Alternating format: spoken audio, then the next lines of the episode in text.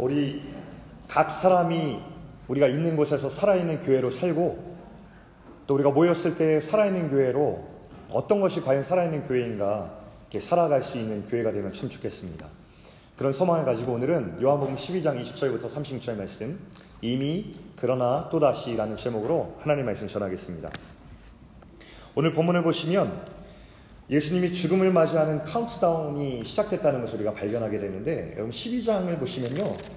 그 맨 처음 시작하는 그 말이 이렇게 시작됩니다. 유월절 엿새 전에 예수님께서 유월절에 돌아가시거든요.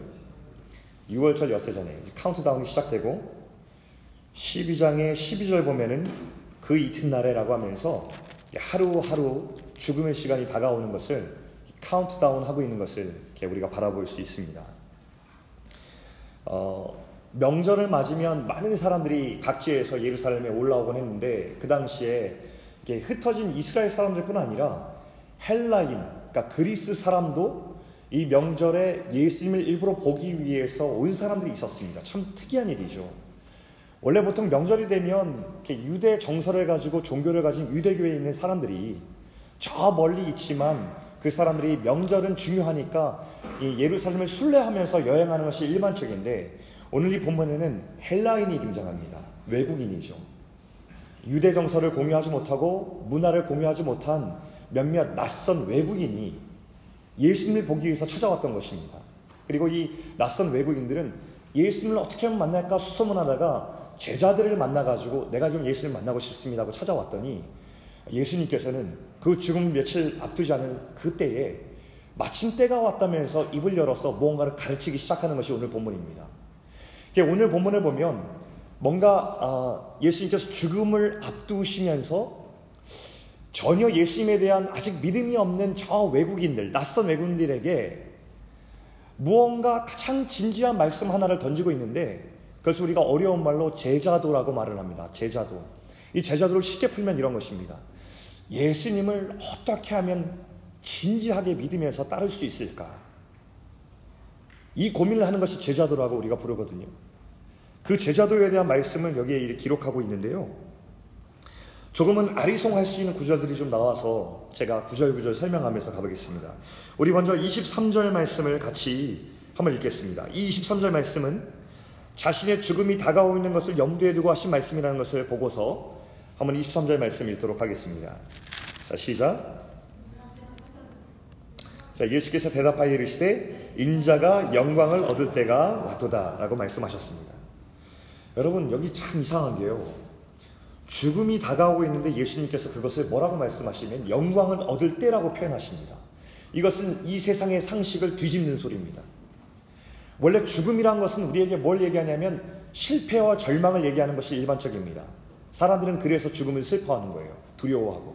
그럼 예수님께서는 자신의 죽음을 영광이란 단어로 완전 뒤집어 버리십니다. 상식이 완전 어긋나는 표현이죠. 그런데 이 상식이 어긋나는 표현은 여기서 그치지 않고 24절, 25절 계속 이어지는 거예요. 자, 24절 아주 유명한 말씀. 오늘 미랄 찬양도 불렀는데 24절을 읽어보겠습니다. 시작. 내가 진실로 진실로 너희에게 이르노니 한 알의 밀이 땅에 떨어져 죽지 아니하면 한 알 그대로 있고 죽으면 많은 열매를 맺느니라. 이건 역시 이 세상 상식을 또다시 뒤집는 말씀이기도 합니다. 왜냐하면 세상은 모두가 살려고 발버둥칩니다. 죽지 않기 위해서 목숨 부지하게 사는 것이 인생인데 오늘 이 말씀에서는 죽으면 많은 열매, 죽으면 성공이라는 이미지를 연결시키니 이것도 굉장히 이 세상에 있는 일반적인 상식을 뒤집는 비상식적인 말씀입니다. 그리고 이제 25절에 결정적인 비상식적인 소리가 들리는데 한번 같이 읽겠습니다. 시작. 자기의 생명을 사랑하는 자는 잃어버릴 것이요.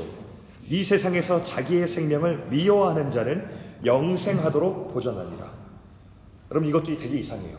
여러분 오늘날 세대에서 잘 보면 현 세대에서 가장 트렌디한 건 뭐냐면 자기 생명을 존중하고 아끼고 사랑하는 것입니다. 나를 아껴주자. 나를 사랑하자. 한 번밖에 없는 인생 이 세상 살아갈 때 하고 싶은 거 다 해보면서 나를 사랑하자라는 것이 가장 우리 젊은 세대들, 청년들을 지배하고 있는 어, 이 세상의 상식일 것입니다. 그런데 그것을 산산히 깨뜨리는 말씀이죠. 자기 생명 사랑하는 자는 무저다. 그리고 자기 생명 미워하는 자는 영생한다라는 이상한 말씀을 하시는 것입니다. 굉장히 무리수를 둔 말씀이 세 차례나 연속으로 죽음을 다시 해석하고 있는데 예수님께서 어떤 의도로 과연 이 말씀을 하신 것일까? 그럼 궁금하지 않습니까? 많은 분들이 공감해 주셔서 감사합니다. 네, 제가 가만히 있을 거라 예상했는데 꽤 많은 분들이 끄덕끄덕 해주셔서 감사해요. 네. 이 말씀을 잘 이해하기 위해서 이 말이 어떤 context 안에서 어, 이제 말씀을 한 것인지를 알면 훨씬 더 쉽게 이해할 수 있습니다. 그 힌트가 31절에 나와 있는데 이번엔 31절을 같이 읽겠습니다. 자, 31절 시작. 이제 이 세상에 대한 심판이 이르렀으니 이 세상의 임금이 쫓겨나리라. 여러분 이 세상의 임금이 누구예요 여기서? 이 세상의 왕이라고 표현된 이 사람 누구일까요? 사탄입니다. 이 세상의 어둠의 힘을 가진 사탄을 이야기하고 있어요. 그래서 예수님께서 말씀하신 이 내용은 사탄이 힘을 가지고 있는 이 세상을 살아가는 사람들에게 하신 말씀이라는 것을 염두에 두어야지 이해가 잘 됩니다. 자, 예수님이 처음 하셨던 인자가 영광을 얻을 때가 왔도다라는 것은 어떤 말씀이냐? 그동안 이 세상은 우리는 모르고 살았지만 어둠의 세력인 사탄이 왕이 되어서 우리를 다스리고 있었어요. 그래서 우리는 산다고 발부둥 쳤지만 사실 그 이면에는 어둠의 힘인 이 사탄이 죄의 결과로 너희를 우리를 정죄하면서 너희를 죄의 결과는 죽음이야. 죽음은 실패와 절망이야. 너의 인생은 결국 죄로 인해서 자유로울 수 없고 너의 결과는 지옥에 가는 거야 라고 선포하면서 우리를 두렵게 했습니다. 그래서 그 죄로 인해서 우리를 형벌에 처할 것을 두렵게 만들면서 우리를 꼭 붙들고 있었죠. 그러나 그 죄의 사슬에서 우리 주님께서 십자가 위에서 그 사슬을 끊어주시고 당신이 실패와 절망을 대신 겪으시면서 우리에게는 실패와 절망을 지워주시고 우리를 생명으로 옮겨주신 사건이 십자가 사건이죠. 그래서 인자가 영광을 얻을 때가 왔도다. 바로 내가 너희 모두를 죄에서 자유케 할 그 십자가에 오를 때가 왔다라는 것을 오늘 밝혀주시는 것입니다. 그 십자가의 죽으심으로 우리의 모든 실패와 절망이 지워질 때에 하늘나라에서는 그토록 바라셨던 하나님의 소원이 이루어지는 순간이죠. 우리가 죽음을 보지 않고 생명을 얻는 그 순간. 그래서 하늘나라에서는 축제가 벌어지고 하늘나라에서는 환호성이 울리는 것입니다. 우리 이 세상에서는 언제 환호성이 울립니까? 예를 들면 기생충. 아카데미 시상식에서 사관왕을 차지했을 때에 저도 너무 기뻤습니다. 한국인으로서 야, 한국 영화 인정받는구나. 정말 기쁘다. 저도 되게 자부심이 느껴지고 자랑스럽고 어디론가 막 자랑하고 싶은 마음이 막 불쑥불쑥 넣어오는 거예요. 근데 여러분 잘 생각해 보십시오. 기생충이 아카데미 시상식에서 사관왕을 했지만 그 환호와 그 축제가 모두에게 생명을 주는 일은 없습니다.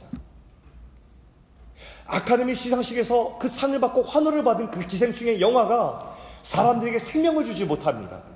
그러나 아무도 환호하지 못했지만 저 천국에서 환호하느라 아무도 그 환호 소리를 이 땅에서 듣지 못했지만 그 천국에서 환호와 박수를 받은 그 십자가 사건은 오늘날 많은 사람들에게 생명을 주면서 많은 사람들에게 영생을 준 놀라운 사건이 되었기에 오늘 우리가 그 십자가의 놀라운 죽으심과 놀라운 사랑을 찬양하는 무리로 이곳에서 예배하고 있는 것입니다.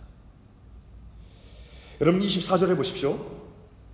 24절 말씀에도 죽으면 많은 열매를 얻는다라고 했는데 이 죽으면이라는 뜻은 어떤 말이 생략되어 있냐면 사탄의 사탄이 다스리는 그 왕의 원리를 거부하면이라는 말이 죽으면이에요. 사탄의 왕국에서 역사하고 있는 작동하고 있는 그 거짓된 논리와 원리와 상식을 네가 거부하면이라는 말이 오늘 여기에 죽으면이라고 바뀌어서 표현되고 있다고 말하면 돼요. 그래서 사탄이 왕이 되어 다스린 최고의 가치가 뭐냐면 너만을 위한 생명을 위해 살아. 너만을 위해서 모든 사랑을 쏟아부어. 다른 것을 쳐다보지 마. 너의 생명을 유지하기 위해서 최선을 다해서 살아야 되라고 외치는 그 가치에 대해서 저항하는 것을 향해서 죽으면이라고 표현하고 있습니다. 여러분, 누군가를 사랑하기 위해서는 자기만을 위한 생명 추구, 이 논리를 거부해야 되거든요. 그것에, 그것에 대해서 죽으면 많은 열매를 맺는다라고 주님께서 말씀하신 이야기예요. 그러면 25절도 잘 이해가 될 수 있는데 25절도 마찬가지로 이 말이 생략돼 있어요. 네가 만약에 자기를 사랑하는데 그 자기를 사랑하는 방식을 사탄의 왕국의 방식대로 자기 사랑을 하면 너는 모든 것을 잃게 될 거야 라고 말하는 말씀입니다. 그게 25절이에요. 아무리 자신을 사랑하고 화려하게 꾸미고 나를 소중하게 여기고 다른 사람의 칭찬과 명성을 얻게 된다 하더라도 결국 그것을 바라는 인생은 나중에 남는 것은 아무것도 없어라는 것을 오늘 성경이 말하고 있는 겁니다. 여러분 사탄의 방식으로 자기를 사랑하면 생명이 없어요. 제가 예전에도 제가 사랑하는 우리 90년대 가수들이 많이 있었는데 그때는 인터넷도 발달하지 않았고 악플도 없었는데도 불구하고 그 가수들이 스스로 생명을 끊는 일이 종종 있었어요. 얼마나 안타까운지 몰라요. 국민들에게 정말 사랑받고 있었던 그리고 현재도 사랑받고 있는 와중에 있었지만 그들이 목숨을 끊었는데 그들의 유서에서 공통적으로 발견됐던 그 이유들은 뭐였냐면 중압감.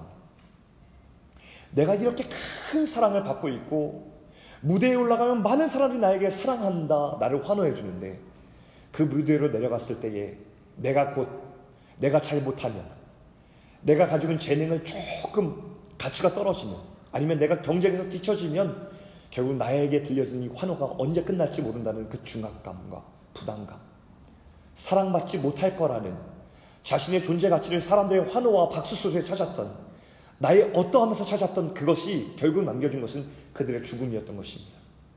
얼마나 안타까웠는지 몰라요. 사랑하는 여러분, 언제 우리는 나를 사랑할 수 있습니까?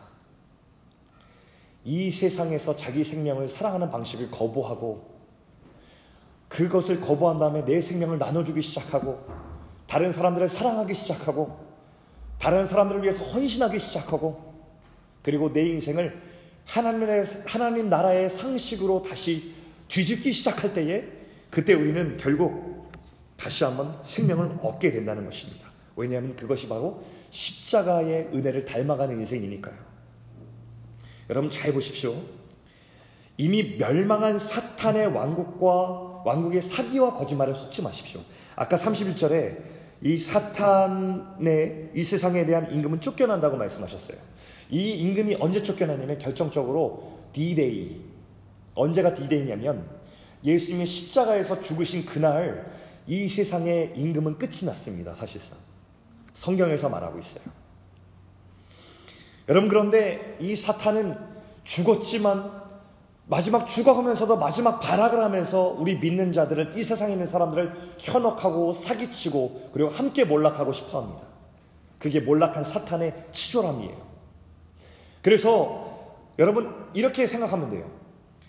여러분 이 땅에 살면서 많은 것들이 화려하고 사탄이 말하고 있는 것들이 굉장히 매력적으로 보이지만 누구도 여러분 몰락한 기업을 향해서 투자하는 사람은 없습니다.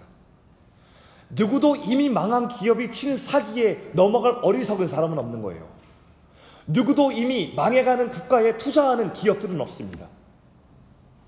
영원히 설 것 같은 앞으로도 투자 가치가 있는 그 왕국에 우리가 우리의 것을 투자하고 소망을 두게 되지 몰락하고 망한 왕국과 기업에 우리가 투자하지 않습니다. 그것이 상식이에요. 그렇다면 여러분 성경에서 이 땅에 사탄이 다스리는 왕국의 화려함, 돈이 왕으로 만들어주고 물질과 화려함과 우리의 직업과 우리의 명성이 우리를 높은 자리에 올려줄 거야. 그 삶을 추구해서 너만을 사랑해라고 얘기하는 이 사탄의 왕국 소리 사실이 아닙니다. 이미 망했어요. 그 망한 사탄의 왕국이 들려주는 그 소리에 여러분의 것을 소망을 둘 것입니까? 그렇게 여러분의 소중한 젊은의 인생을 거기에 두고서 살아갈 것입니까? 어리석은 일입니다. 영원히 지지 않고 영영이 설 하나님의 나라에 투자하며 우리가 그것에 대해서 우리의 소망을 두는 것은 헌신이 아니라 그것이 바로 상식이라는 것입니다.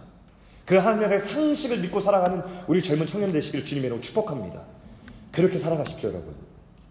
제2차 세계대전 중에 1944년에 놀라운 일이 일어납니다, 여러분. 2차 세계대전 참 어려웠어요, 여러분. 독일 나치군이 유럽 전역을 다 점령하고 있었거든요. 그런데 그때 1944년 6월 6일에 연합군이 놀라운 작전 하나를 1년간 계획해서 마침내 수행하게 됩니다. 그 작전이 프랑스 노르망디에 있는 그 해안에 상륙하는 작전인 노르망디 상륙 작전이라는 것입니다. 연합군이 다 연합해서 저기 보이는 사진처럼 엄청난 공수부대 인원을 각국이 다 연합해서 자정이 된 그 시각에 한밤중에 노르망디에 다 내려놓습니다. 엄청나게 큰 작전이었습니다.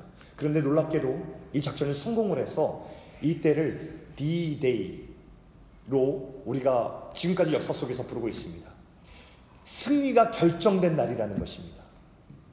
이 작전으로 말미암아 이 독일 나치군 이미 패배했어요. 이것이 뚫림으로 말미암아 독일군은 사실상 패배나 다름없다고 역사책에서 기록하고 있습니다. 하지만 여러분 중요한 사실이 있어요. 이 노르망디 상륙 작전이 일어난 1944년 6월 6일이 D-Day여서 사실상 전쟁에서 승리를 뒤집은 날이 되었지만 그럼 나치군이 항복한 날은 얼마간의 시간이 지난 후였다는 것입니다. 한 달 남짓한 기간 뒤에 전적으로 자기네 패배를 공식적으로 선언합니다. 왜 그랬을까요? 진 걸 알았지만 마지막 발악을 한 거예요.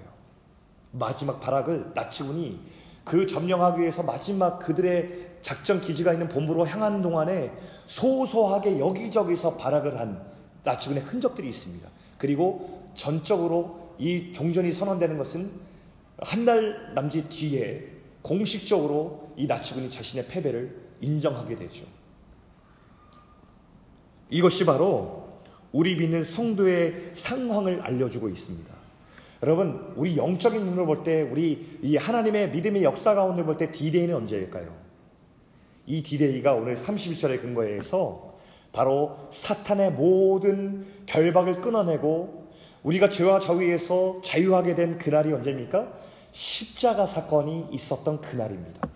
사실상 그때 사탄은 사탄의 왕국은 몰락했고 패배했고 전장에서 진 것이나 다름없었습니다. 그런데 여러분 놀라운 사실은 뭐냐면 지금도 주님이 다시 온다고 약속하신 그날까지 이 사탄의 왕국은 이미 몰락했고 패배했고 우리 가운데 복음을 믿고 예수님을 믿은 사람에게 전혀 역사할 수 없지만 끊임없이 치졸하게 우리를 유혹하고 우리를 넘어뜨리고 우리에게 정제감을 주며 이 사탄의 왕국의 매혹적인 것을 자꾸 우리에게 던져서 우리를 넘어뜨리게 한다는 것입니다. 그게 사탄의 왕국이 몰락한 사탄의 왕국이 우리에게 쓴 치졸한 유혹과 방법들이에요. 그래서 우리들에게도 계속해서 이 땅을 밟고 사는 동안에는 계속해서 찾아오는 유혹이 있는 것입니다. 그러나 여러분, 저 사진을 한번 보실까요? 다음 사진 넘겨보면 저 사진이 우리 성도의 삶입니다. 여러분, 저 십자가가 있는 표시가 주님이 오신 그날이 D-Day예요. 그리고 V-Day라고 해서 Victory Day가 있습니다. 정말 마지막으로 우리 2차 대전, 2차 세계대전이 끝난 그날, 승리의 날이 선포될 것인 그때는 언제냐면 우리 주님께서 다시 오는 그날입니다. 우리가 그날을 기다리면서 우리는 예수 그리스도를 따라가고 있습니다. 성도란 누구냐? 이미 승리하신 예수 그리스도의 승리를 굳게 믿고 다시 오실 예수 그리스도를 기다리면서 그 사이를 살아가는 사람들인데 그 사이를 우리가 어떻게 살아가요? 믿음으로 영적인 긴장을 가지고 치졸한 사탄의 왕국의 논리 우리가 플레이에 당하지 않도록 우리가 경계하며 끝까지 승리를 유지하며 선한 싸움을 싸우는 것입니다. 그것이 성도가 걸어가는 믿음의 길인 거예요.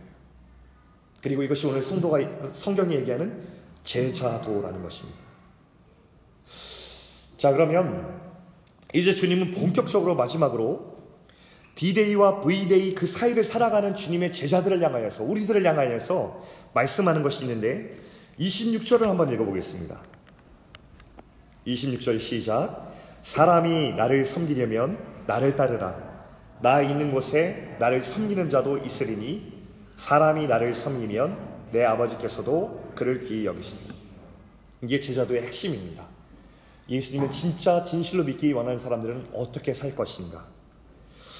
여러분, 나를 정말 섬기려면 나를 따르라 라고 직설적으로 주님께서 도전하십니다. 나 있는 곳에 나를 섬기는 자도 있을 것이니 내가 있는 곳에 너희도 있으라라고 도전하십니다. 이 말은 무슨 뜻이죠? 풀어 말하면 진짜 제자라 함은 진짜 예수를 사랑하고 따르는 사람은 내가 있는 곳, 즉 내 마음이 있고 내 눈물이 있고 내 심장이 뛰고 내 사랑이 있고 내 가치가 있고 내가 살아간 그 족적이 있고 삶의 가치가 있는 그곳 그곳에 우리도 함께 있을 것을 도전하는 것이 오늘 주님께서 말씀하신 제자도입니다. 저는 주님을 믿고 주님을 섬겨요라는 말의 고백을 넘어서서 우리의 삶의 고백과 우리의 마음과 우리의 이 땅에서 삶의 모든 선택들이 하나님 나라의 새로운 상식으로 옛 사탄의 왕국의 그 상식을 뒤집으면서 살아가는 그 삶을 말하는 것입니다. 이것이 주님께서 우리에게 부르신 제자도의 초청이에요. 지난 목요일 날 저희가 제자 훈련할 때 조금 특별한 시간을 가졌습니다. 제자 훈련한 친구들에게 제가 양해를 얻었어요. 조금만 얘기하겠다. 훈련생들 모두가 이제 우리가 얼마 안 남았습니다. 이제 2주를 남겨두고 있는데 생활 숙제가 우리가 매주 나가거든요. 그래서 우리는 과제를 삶 속에서 뭘 실천할 것인가 그거를 숙제를 하고 그래서 기록해 오는데 이번 숙제는 뭐였냐면 각서를 쓰는 것이었습니다. 각서. 여러분 각서가 뭔지 다 아세요? 각서. 옛날 TV 드라마 보면 음, 아빠들이 많이 쓴 거예요. 각서. 아빠들이 어, 다시는 술 먹고 새벽에 안 들어올게요 라고 할 때 엄마들이 아유 왼수 못 살아 각서 써 그랬을 때 알았어 그러면서 이제 각서를 하얀 종이에 쓰죠. 아, 나 정유색은 다시는 술을 마시고 집에 늦게 들어와 가정을 위태롭게 만드는 일을 하지 않겠습니다. 라고 하면서 지장을 툭 쳤습니다. 그래서 예전에 우리 어, 옛세대 엄마 아빠들이 엄마들이 고생을 많이 하셔서 장롱을 열면 그렇게 각서들이 많이 있었다고 여러 장이 있었다고 이렇게 전해드린 그 각서 말입니다. 근데 이 각서는 서약하고 맹세하고 약속하는 것입니다. 저는 이렇게 하겠습니다라는 아주 중요한 것입니다, 사실은. 그런데 이 각서를 우리가 왜 썼냐면 우리는 이런 주제로 썼습니다. 예수님께 내 삶의 모든 권한을 드립니다. 라는 주제로 우리가 각서를 썼습니다.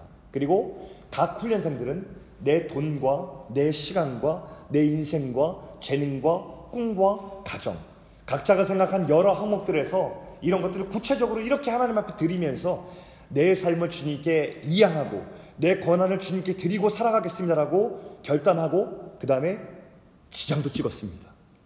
저렇게요. 저게 각서인데요. 여러분 우리가 얼마나 놀라운 우리 주님의 제자들이냐면 각서를 찍으려니까 우리 여기가 한국이 아니니까 인주가 없는 거예요. 그랬더니 수연이가 저 립스틱이 있어요. 라고 하면서 자기의 그 귀하고 비싼 립스틱을 내어줘서 모든 훈련생들이 그 립스틱을 손에 발라서 찍었다는 거 아닙니까? 그래서 우리가 서로 결단하기를 우리가 이 각서대로 사지 못할 경우에 저 지문을 CSI에다 의뢰해서 지구국까지 우리가 어, 쫓아가서 지키게 하자 서로 어, 그래서 서로 기도해 주자 이런 서약을 우리가 했습니다. 저렇게 각서를 썼어요. 근데 여러분 잘 보십시오. 원래 예로부터 내 주권을 누군가에 이양한다는 것은 슬픈 일이었습니다. 사람의 사람 참 중기에서 자기가 존엄을 존엄한 권리가 있고 존엄한 사람으로 살아갈 권리가 있습니다. 그래서 내 권리를 누군가에 이양한다는 것은 그것은 슬픈 현실이 일어날 때에만 있는 일이었습니다. 나라가 주권을 빼앗긴다는 것은 참으로 슬픈 일이었습니다. 그래서 내 주권을 누군가에게 이양한다는 것은 참으로 눈물 흘릴 만한 슬픈 역사였는데도 불구하고 오늘 그리스도께 나의 권한을 내어드린다는 그 시간은 참으로 진지한 시간이었지만 전혀 슬프지 않았습니다. 한 사람 한 사람 내가 무엇을 그리스도께 이양할까 자기의 구체적인 삶의 항목들을 읽어 내려갈 때 우리 모두는 서로 격려하고 또 기도하고 좋은 마음으로 정말 지지하고 격려하고 어, 정말 축복했습니다. 그 시간 시간 가운데 슬픔이 아니라 서로를 향한 축복이 임하는 시간이었습니다. 적어도 저는 한 사람 한 사람 그 읽어내는 모습을 보면서 삶의 도전이 되었고 저는 끝내 이렇게 물어보기도 했습니다. 괜찮겠어? 그 항목 쓴 거 이 부분 이 부분 괜찮겠어? 라고 재차 물어보기도 했습니다. 정말 괜찮을까? 이렇게 해도 될까? 라는 그 생각 때문에. 이미 충분히 생각했습니다. 괜찮습니다라고 하면서 지장을 딱 찍는 그 모습이 너무 멋져 보이는 것입니다. 그것은 슬픈 지장과 각서가 아니라 슬픈 이양이 아니라 그것은 자발적으로 나의 것을 사랑하는 주님께 올려드리는 굉장히 멋진 반짝반짝하는 순간이었습니다. 슬픔은 온데간데 없고 주님의 자녀됨의 당당함이 있었고 주님의 제자됨의 자부심이 빛나는 그런 순간이었기 때문에 그 각서를 제가 두 장씩 해가지고 한 장씩을 제가 가지고 있거든요 지금. 그, 그 각서들은 이제 자기들이 갖고 있을 경우에는 또 찢어버릴 수 있기 때문에 제가 한 장씩 보관하고 있습니다. CSI 의뢰용으로. 네, 제가 가지고 있습니다. 여러분 마지막 발악을 하면서 이 땅에서 자기만의 생명을 생각하고 살라는 치명적 유혹이 존재합니다. 아직도. 그러나 그저 주님의 마음을 쫓아서 성경에서 가르친 대로 내가 살겠습니다라고 결단하며 그것을 더욱 기뻐하는 모습을 바라보는 그 모습 제가 참 기뻤는데 제 이상을 들었습니다. 이 순간 우리 하나님 너무 좋아하시겠다라는 생각 들었습니다. 근데 이런 생각도 들었습니다. 아마 쉽지 않았겠다. 숙지하는 동안에 고민이 깊었겠다. 실제로 저는 이것을 정말 잘하기 위해서 고민하는 청년의 전화를 받고 꽤 오래 통화를 하면서 같이 얘기를 나누기로 했습니다. 쉽지 않았을 것입니다. 갈등이 있었을 것입니다. 그리고 각서를 썼지만 우리 옛 아빠들이 그 각서를 여러 통 써야 했듯 우리 청년들 그 각서대로 온전히 살지 못할 수도 있습니다. 그러나 이 각서의 목적은 그게 아닙니다. 주님 앞에 내 인생을 드리는 그 연습을 하기 위한 것입니다. 여러분, 예수님도 갈등이 있으셨어요. 27절에 제자들을 이렇게 깊이 가르치신 이후에 이런 고백을 드렸어요. 27절 말씀. 같이 한번 읽겠습니다. 자, 시작. 지금 내 마음이 괴로우니 무슨 말을 하리? 아버지여. 이게 무슨 말이냐면 예수님도 인간적인 고뇌가 없지 않았다는 거예요. 이 십자가 죽음이 정말 생명을 구원하는 내가 볼 때 사탄의 왕국을 무너뜨리는 성공임에도 불구하고 예수님은 이 자신의 죽음에 대해서 인간 예수로서 갖는 갈등과 고뇌는 있었다는 거죠. 근데 우리에게도 찾아올 거예요. 우리에게 찾아와요. 그리고 우리는 갈등할 거예요. 근데 저는 이렇게 얘기하고 싶어요. 갈등하십시오. 갈등이 찾아오는 게 나쁜 게 아니에요. 갈등을 충분히 다루고 깊이 고뇌하고 고민한다는 것은 그것은 좋은 일입니다. 그런데 예수님께서 그렇게 갈등하시다가 그 다음에 이런 말씀을 하십니다. 그 다음에 나오는 게 뭐냐면요. 이렇게 나오죠. 27절 끝에 보면 그러나 라는 단어가 나옵니다. 그러나 내가 이를 위하여 이때에 왔나이다. 예수님께서 인간 예수로서 갈등이 깊으셨는데도 불구하고 마지막에 선택은 어떻게 하셨냐면 그러나 라고 외치시고 하나님의 편에 서셨다는 것입니다. 갈등했고 고뇌됐고 이 길을 선택하기까지 시간이 걸렸고 어려웠지만 그러나 마지막에 선택하신 것은 그러나를 외치시면서 저는 하나님 나라의 상식을 선택하겠습니다라고 외치셨다는 거예요. 여러분 바로 이겁니다. 제자들은 무식하고 무지막지하게 하나님께서 기뻐하신 것을 문자적으로만 따라가는 제자들이 아니에요, 여러분. 주님의 제자들은 이 땅을 살아갈 때 유혹을 받아요. 그래서 갈등이 들어요. 흔들리기도 해요. 그래서 넘어질 때도 있어요. 근데 주님의 제자는 어떤 사람들이냐면 인간적인 고뇌와 갈등이 있지만 그럼에도 불구하고 일어서서 그러나 내가 넘어졌지만 내가 실패했지만 나에게 유혹이 있어서 갈등이 심했지만 그러나 주님 내가 주님의 제자로 걸어가겠습니다. 라고 선택하고 일어나 그 길을 가는 사람들을 주님의 제자로 부르신다는 것입니다. 여러분, 그러니 여러분, 걱정하지 마세요. 지금 여러분 넘어졌어요? 일어나면 돼요. 주님의 십자가가 우리에게 승리를 아껴줬잖아요. 패배하지 않아요, 우리는. 일어나세요, 여러분. 잘못했어요? 회개하고 일어나세요. 잘못 가고 있어요? 멈춰서 돌아서세요. 그리고 일어나서, 그러나 주님, 내가 과거에는 냈지만 지금은 이렇지만 다시 주님께 돌아갈 겁니다, 주님. 그러면 되는 거예요. 이것이 은혜이자 복음 아닙니까? 자, 그리고 그렇게 하나님의 영광에 는 선택을 내리시고선 주님께서 멋진 말을 하시는데 28절에 예수님의 말과 하나님의 대답이 연이어 나오는데 이 말씀 같이 읽어보겠습니다. 자, 28절 먼저 예수님의 말씀만 우리 PPT 보면서 읽겠습니다. 자, 시작. 아버지여, 아버지의 이름을 영광스럽게 하옵소서. 예수님께서 그러나 내가 주님의 일을 하겠습니다 결단한 다음에 주님께서 이렇게 얘기했어요. 아버지여, 아버지의 이름을 영광스럽게 하옵소서 이렇게 얘기합니다. 이게 무슨 뜻입니까? 주님, 제 이 선택을 통하여서 하나님 영광 받으세요라는 말입니다. 그러니까 아버지의 이름을 영광스럽고 스스로 하십시오라는 말이 아니에요. 저 말은 내가 지금 내린 이 선택을 통하여서 갈등과 넘어짐 속에 내린 이 작은 선택을 통하여서 주님 영광 받으세요라고 하나님께 찬양을 드린 겁니다. 그러자 이 고백과 함께 하늘에서 소리가 갑자기 들리는데 뭐라고 하냐면 자, 하나님의 음성을 다시 한번 읽읍시다. 그 밑에 있는 주님의 대답 시작. 내가 이미 영광스럽게 하였고 또다시 영광스럽게 하리라 이렇게 말씀하셨어요. 여러분 내가 이미 너가 나를 영접할 때에 내가 너를 통해서 영광을 받았고 그리고 네가 지금 이 갈등 속에 내린 이 작은 선택을 통하여서 나는 또다시 너로부터 찬양과 영광을 받는다. 라는 하나님의 벅찬 감격의 음성이 예수님께 내려온 것입니다. 사랑하는 여러분, 우리 인생이 어떻게 살아갈 때 가장 존귀한 인생으로 살아갈 수 있을까 보여주는 대목입니다. 사람들은 사람들의 환호와 박수 소리를 들을 때에 내가 자존감이 높아지고 건강해질 거라 생각하지만 여러분 그렇지 않습니다. 하나님으로부터 창조함 받은 사람들은 우리의 건강하고 정말 거룩한 자존감을 채우기 위해서 꼭 필요한 것이 있는데 그것은 바로 하나님의 음성입니다. 내가 너의 인생을 통해서 내가 영광 받았고 너는 나의 찬송이 되었다라는 소리를 들을 때에 우리는 우리의 어떠함과 상관없이 우리 주변의 소리에 구애받지 않고 주님의 음성 하나로 우리 속에 꽉 찬 사랑을 경험하게 되고 그 사랑의 음성이 우리 가운데 존재하는 한 어떤 세상의 사탄의 왕국이 소리가 들려도 주님의 소리를 붙들고 살아갈 수 있는 주님의 제자가 되는 것입니다. 여러분 사탄은 교묘해요. 사탄은 똑똑해요. 사탄의 왕국은 사탄이 왕자의 왕으로 선 왕국이 아닙니다. 사탄의 왕국의 특징은 사탄의 왕국에서 살아가는 순종하며 살아가는 모든 사람들을 자기 스스로 왕이 되게끔 한다는 것입니다. 여러분 이해되세요? 다시 한번 설명할게요.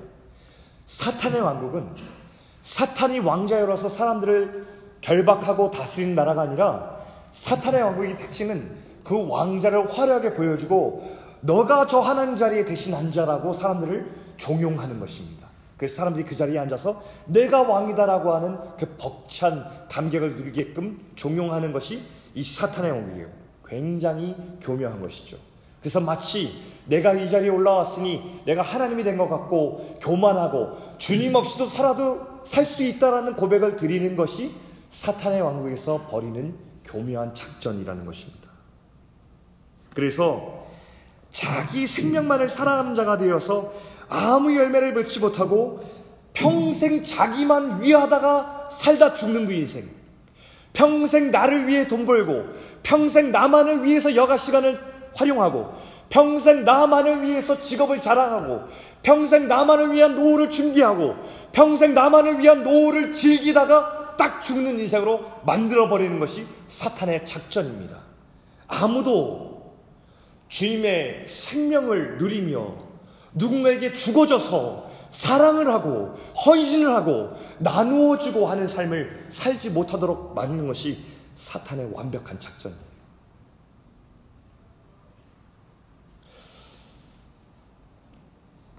여러분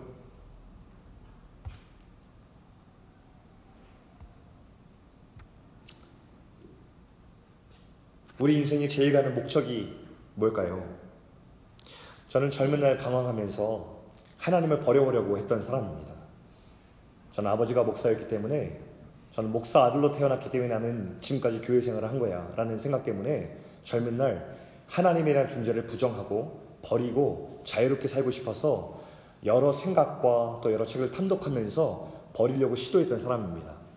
그때에 인생의 참된 목적을 정의한 또 다른 책이 있고 또 다른 진리가 있을 거라 찾으면서 그 책을 탐독하고 했습니다. 그래서 죽음과 삶이 무엇인지, 죽음 너머에 무엇이는지 어, 굉장히 탁월하게 썼다는 책들을 읽어봤는데 그것들이 저에게 정직하게 설득이 되지 못했습니다. 저를 설득하지 못했어요. 어떤 철학자나 아주 저명한 작가는 인생 사용 설명서라는 그런 인생에 대한 목적과 방향을 제시하는 책들을 썼기에 그것을 정독해 보았는데 그것들도 역시나 제 인생에 대한 것들에 대해서 아무것도 설득하지 못했습니다. 그리고 결국 저는 실패하고 말았죠. 그리고 한동안 방황하다가 결국 여러 계기를 통하여서 다시 주님께 돌아와 있습니다. 그러나 제가 성경을 다시 한번 찾아보았을 때 성경은 이렇게 얘기했어요. 이사야서 43장 21절에 이렇게를 이렇게 얘기했습니다. 우리 같이 한번 읽어봅시다. 자 시작. 이 백성은 내가 나를 위하여 지었나니 나를 찬송하게 하려 합니다. 성경은 우리 인생의 목적과 존재하는 이유를 너무나 명확하게 이야기하고 있었습니다. 다시 한번 읽겠습니다. 에베소서 1장 3절 4절 말씀 이 말씀도 한번 읽어볼게요. 자 시작. 그 기쁘신 뜻대로 우리를 예정하사 예수 그리스도로 말미암아 자기의 아들들이 되게 하셨으니 이는 그가 사랑하시는 자 안에서 우리에게 거저 주시는 바 은혜의 영광을 찬송하게 하려는 것이라. 왜 우리가 예정되었고 태어났고 주님을 만났고 왜 살아가냐면 주님의 찬송, 영광이 되게 하려고 라고 성경이 분명하게 우리에게 얘기하고 있어요. 그러니 우리 인생의 최고의 목적은 무엇입니까? 우리의 주어진 인생을 가장 존귀하게 사는 길은 하나님께 영광을 돌리며 우리가 주님께 찬송이 되는 길. 바로 그것이 우리 인생의 최고의 목적이며 우리 스스로를 가장 존귀하게 여기는 길이며 우리가 잘 사는 길이라는 것입니다. 그것이 우리 스스로를 가장 건강하게 자존감을 갖게 하고 가장 나다운 개성과 정체성을 유지하게 하는 길이라는 거예요. 사랑하는 여러분들은 무엇을 위해서 사십니까? 여러분 무엇을 위해서 달려가시고 여러분의 인생의 목적은 무엇이에요? 여러분 인생에서 좋은 것을 얻는 것? 여러분이 원하는 직업을 선택해서 그것을 얻는 것? 원하는 만큼의 돈을 소유하게 되는 것? 내가 상상하고 꿈꿨던 집을 얻게 돼서 그곳에 입주하는 것? 내가 꿈에도 그리던 자동차를 얻어서 그것을 몰고 다니는 것? 내 인생이 계획대로 짠 대로 그대로 잘 이루어져서 한치 오차 없이 마지막 노후를 잘 누리다가 눈 감고 죽는 것? 오늘 성경은 모든 인생들을 부르십니다. 우리에게 진정한 생명을 주시는 이 땅의 진정한 왕으로 높이 들리신 예수 그리스도 앞에 오라고 우리를 부르십니다. 아까 우리 본문의 서두에 낯선 외국인들이 예수님을 찾아왔죠. 근데 예수님께서 그들에게 소개하고 싶었던 건 뭐냐면 이제 32절입니다. 내가 땅에서 들리면 모든 사람을 내게로 이끌겠노라. 이게 주님의 꿈과 비전이었습니다. 높이 들려. 이 사탄의 왕국에서 높이 들려서 진정한 이 땅의 왕과 주인이 누구신지를 높이 드러내고 모든 열방과 모든 나라와 모든 민족과 백성과 사람들이 그 진정한 왕 앞에 예배하게 되는 꿈을 주님께서 우리에게 밝혀주시면서 우리가 누구 앞에 나와야 되는지를 말씀하는 거예요. 사랑하는 여러분, 인생 살아갈 때 여러분들이 설정한 꿈들이 있을 것입니다. 존중합니다. 그러나 여러분, 예수 앞에 생명 얻은 사람들은 그 인생만 살지 않습니다. 예수 앞에 생명 얻은 사람들이 꿈꿔야 되는 인생은 그것만이 아닙니다, 여러분. 예수 앞에 생명 얻은 사람들은 내가 가진 직업들, 직업 찾아야죠, 여러분. 좋은 직업, 여러분이 원하는 적성에 맞는 직업 찾으십시오. 경수가 외과 의사로 지원해서 외과 의사로 나가 있는데 외과 의사가 되면 땡입니까? 아니요. 외과 의사가 중요한 건 아무것도 중요하지 않아요. 외과 의사로 살아가는데 외과 의사로 어떻게 그리스도를 살 거냐? 간호사로 살 사람들, 내가 어떻게 간호사 살았는데 그 간호사로 그리스도인이 될 거냐? 이게 중요한 게 아닐까요? 내가 어떻게 생명 얻은 자로서 십자가를 통하여서 내가 생명을 얻었는데 내가 어떻게 이 세상 가운데 그 생명을 증거하며 사람을 살리며 이 땅의 진정한 왕에게 인도하며 그 생명을 나누며 사랑 없는 곳에 사랑, 사랑 을 고백하며 이 땅에 완벽하게 사탄의 왕국의 논리로 설정되어 있는 그 세상 속에서 그 상식을 내가 뒤집으며 살 것인가를 경험하며 그렇게 사는 것이 우리의 인생이 아닐까요? 오늘 설교 제목을 보십시다. 이미 우리는 사랑받는 존재가 되었어요. 주님께. 그럼 믿으십시오. 그러나 우리가 살아갈 때 우리에게 갈등이 찾아옵니다. 힘듦이 찾아옵니다. 그때 외치십시오. 그러나 갈등해도 괜찮아요. 넘어져도 괜찮아요. 그러나 결국 우리가 외쳐야 될 말은 뭐예요? 그러나 나는 일어납니다. 주 앞에 영원한 생명을 가진 자 나는 주 앞에 일어납니다. 그리고 주님 앞에 바른 선택을 드리고 주님의 음성을 듣는 겁니다. 네가 또다시 나를 영광스럽게 했구나. 이미 너의 존재 자체가 나의 영광이 되었지만 너의 그러나 선택을 통하여서 또다시 나는 너에게 영광받았다. 너는 나의 찬송이다. 우리 젊은 우리 청년들의 인생을 살아갈 때에 하나님과 이런 고백을 주고받으며 살아간다면 그것이 가장 존귀한 인생 아닐까요? 우리가 다 같이 일어나서 우리 찬양 드리겠습니다.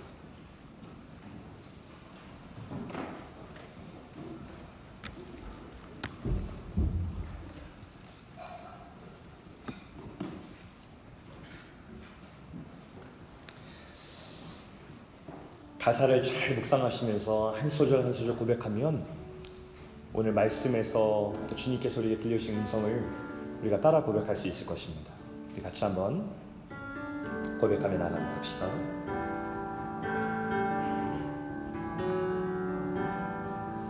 참 아름다운 곳이라 주님의 세계는 정말로 내가 나갔고 솔직할 수 있는 곳 조금이라도 내으라 말할 수 없는 이곳. 이곳은 바로 주님의 세계라. 세상은 항상 말하네 그 길이 아니라고 곱디 고운 길이 있는데 왜 힘들게 사냐고. 단순한 선택조차 내게 버겁기만 한 곳 그래도 나는 주님만 따르리. 참 아름다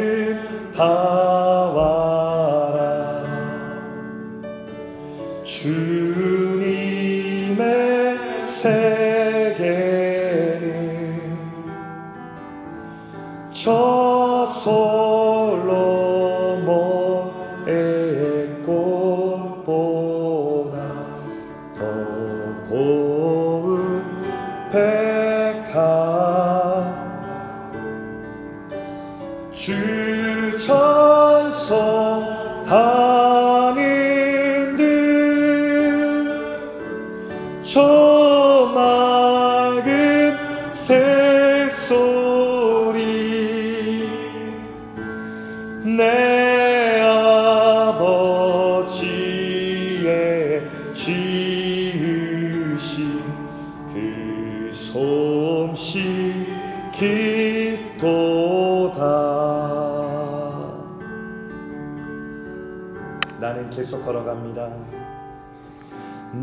계속 걸어갑니다. 수없이 넘어져도 사람들의 방향과는 조금 다르다 해도 내가 가는 길이 아까 가르쳐준 길이 이곳은 바로 이곳은 바로 이곳은 바로 주님의 세계라